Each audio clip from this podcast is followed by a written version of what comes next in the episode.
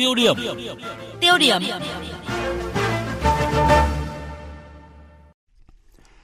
Thưa quý vị và các bạn, trong mục tiêu điểm hai ngày qua thì nhóm phóng viên Đài Tiếng nói Việt Nam thường trú khu vực đồng bằng sông Cửu Long đã phân tích nguyên nhân dẫn tới tình trạng sạt lở nghiêm trọng tại đây thời gian qua.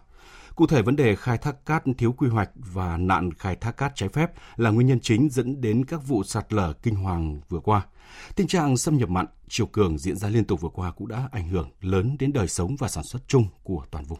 Vâng, câu hỏi cấp bách đặt ra lúc này là các tỉnh, thành phố, khu vực đồng bằng sông Cửu Long phải làm gì để cứu lấy vùng đất châu thổ đóng góp lớn về xuất khẩu nông thủy sản của cả nước. Đây cũng là nội dung chính của phần 3 là phần cuối của loạt bài với nhan đề Liên kết vùng kiểm soát khai thác cát để cứu đồng bằng sông Cửu Long. Mời quý vị và các bạn cùng nghe.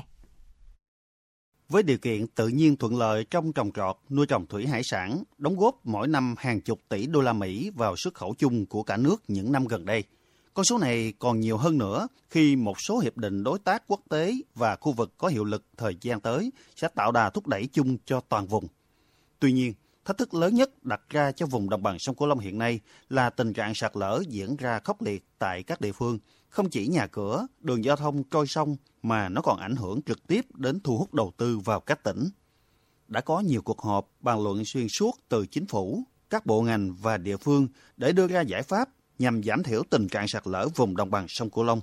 Từ việc đóng cửa một số mỏ cát cho đến giải pháp kè chống sạt lở, hay như gắn trách nhiệm người đứng đầu địa phương nếu tái diễn tình trạng lấn chiếm bờ sông kênh rạch nhưng sạt lở chưa dừng lại vẫn nuốt chửng nhà cửa, đất đai và mức độ ngày càng rộng, tần suất năm sau nhiều hơn năm trước.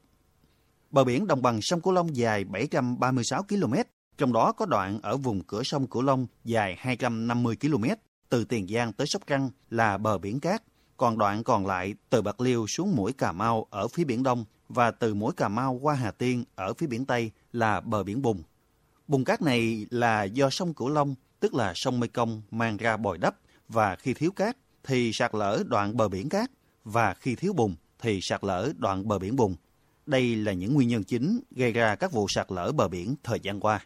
Không chỉ hàng chục km bờ sông có nguy cơ sạt lở, làm ảnh hưởng tới hàng ngàn hộ dân, tình trạng sạt lở bờ biển cũng đang diễn biến phức tạp tại tỉnh Cà Mau. Hiện nay địa phương có 65 km bờ biển sạt lở ở mức độ nguy hiểm. Ông Nguyễn Long Hoài, Chi cục trưởng Chi cục Thủy lợi Cà Mau cho biết, ngoài sạt lở ven sông thì hàng năm biển lớn vào đất liền từ 20 đến 50 mét, cả biển Đông lẫn biển Tây. Trong 10 năm qua, địa phương đã thực hiện hơn 28 km kè bê tông, trong đó khoảng 20 km là kè ngầm tạo bãi. Vấn đề cấp bách của địa phương hiện nay còn 26 km sạt lở đặc biệt nghiêm trọng cần xử lý khẩn cấp bảo vệ đê biển và nhiều khu tuyến dân cư. Ngoài triển khai giải pháp công trình tại vị trí cấp thiết, địa phương coi trọng giải pháp phi công trình để khắc phục tình trạng sạt lở và tuyên truyền nâng cao ý thức người dân về rừng. Ờ, giải pháp phi công trình thì chủ yếu là khôi phục quản lý chặt chẽ lại cái rừng phòng hộ có những cái quan trắc rồi có những thông tin dự báo cảnh báo là đến cho cộng đồng và cũng tuyên truyền tuyên truyền biết cho cho cộng đồng biết là cái nguy hiểm của cái vấn đề là sạt lở tác hại của việc phá phá rừng nó sẽ gây ra sạt lở rồi nó sẽ ảnh hưởng đến cái đê biển bố trí cụm tuyến dân cư và gắn trách nhiệm người đứng đầu địa phương nếu để phát sinh nhà ven sông đây là việc làm được Cần Thơ triển khai quyết liệt để hạn chế sạt lở và trả lại sự thông thoáng bờ sông, kênh rạch trên địa bàn. Đồng thời sử dụng giải pháp phi công trình bằng cách trồng cây để hạn chế sạt lở.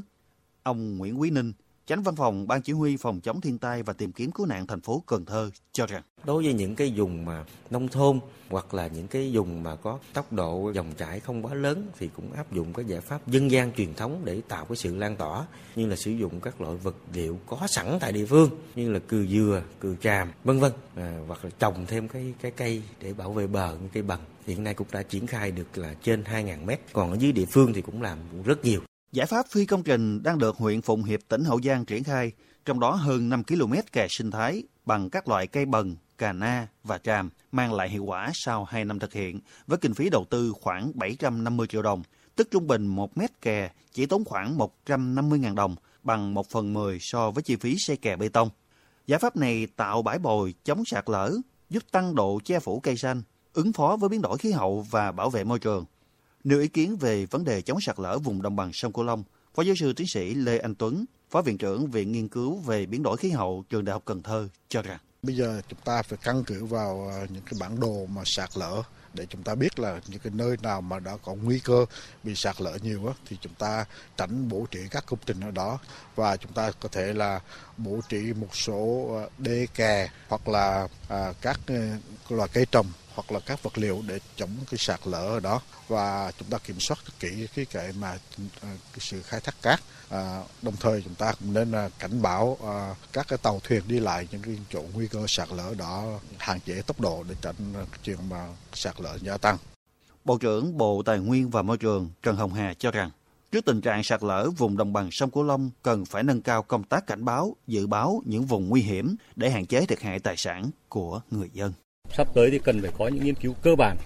để xác định một cách rất là đầy đủ, phân ra các cái khu vực mức độ nguy hiểm khác nhau, nguyên nhân khác nhau. À, và từ đó thì chúng ta có những cái kế hoạch song song với việc di rời ra khỏi vùng nguy hiểm, đồng thời tiếp tục để duy trì cái hệ thống quan trắc à, và đặc biệt là có thể tiến hành một số biện pháp điều chỉnh các uh, dòng chảy uh, để có thể phòng tránh được các cái tác hại thế này. Theo nhận định của các chuyên gia, nguyên nhân gốc rễ của vấn đề sạt lở vùng đồng bằng sông Cửu Long là thiếu hụt phù sa và cát. Tình trạng sạt lở vẫn còn diễn biến phức tạp trong thời gian tới. Bờ sông sẽ bị sạt lở cho đến khi lòng sông mở rộng và đạt trạng thái cân bằng mới. Còn bờ biển, sạt lở sẽ liên tục diễn ra và ngày càng gia tăng tốc độ. Muốn hạn chế được vấn đề sạt lở thì cần có sự chung tay của các nước khu vực sông Mekong, cần sử dụng hợp lý tài nguyên trên dòng sông này và phải coi đây là tài sản chung của các nước, tránh can thiệp quá mức để ảnh hưởng tới hạ lưu. Thưa quý vị, thưa các bạn, để ứng phó với biến đổi khí hậu, nhất là phòng chống sạt lở thì cần phải có cả những giải pháp công trình và phi công trình. Trong đó giải pháp công trình sẽ được ưu tiên để bảo vệ ở những nơi sung yếu như là thành phố, nơi tập trung dân cư đông đúc. Còn lại với giải pháp phi công trình thì cần chủ động di rời người dân khỏi những nơi có nguy cơ cao về sạt lở, quản lý và quy hoạch khai thác cát theo tinh thần liên kết vùng, liên tỉnh. Đồng hành với đó là sự quan tâm chỉ đạo quyết liệt của chính phủ, các bộ ngành trong quản lý khắc phục vấn đề sạt lở vùng đồng bằng sông Cửu Long. Khi đó thì mới thực sự là giải pháp căn cơ lâu dài để cứu đồng bằng sông Cửu Long tránh khỏi sạt lở khốc liệt hiện nay. Quý vị và các bạn suy nghĩ thế nào về câu chuyện này? Xin hãy bày tỏ ý kiến bằng cách gọi cho chúng tôi qua số điện thoại là 0243 934 9483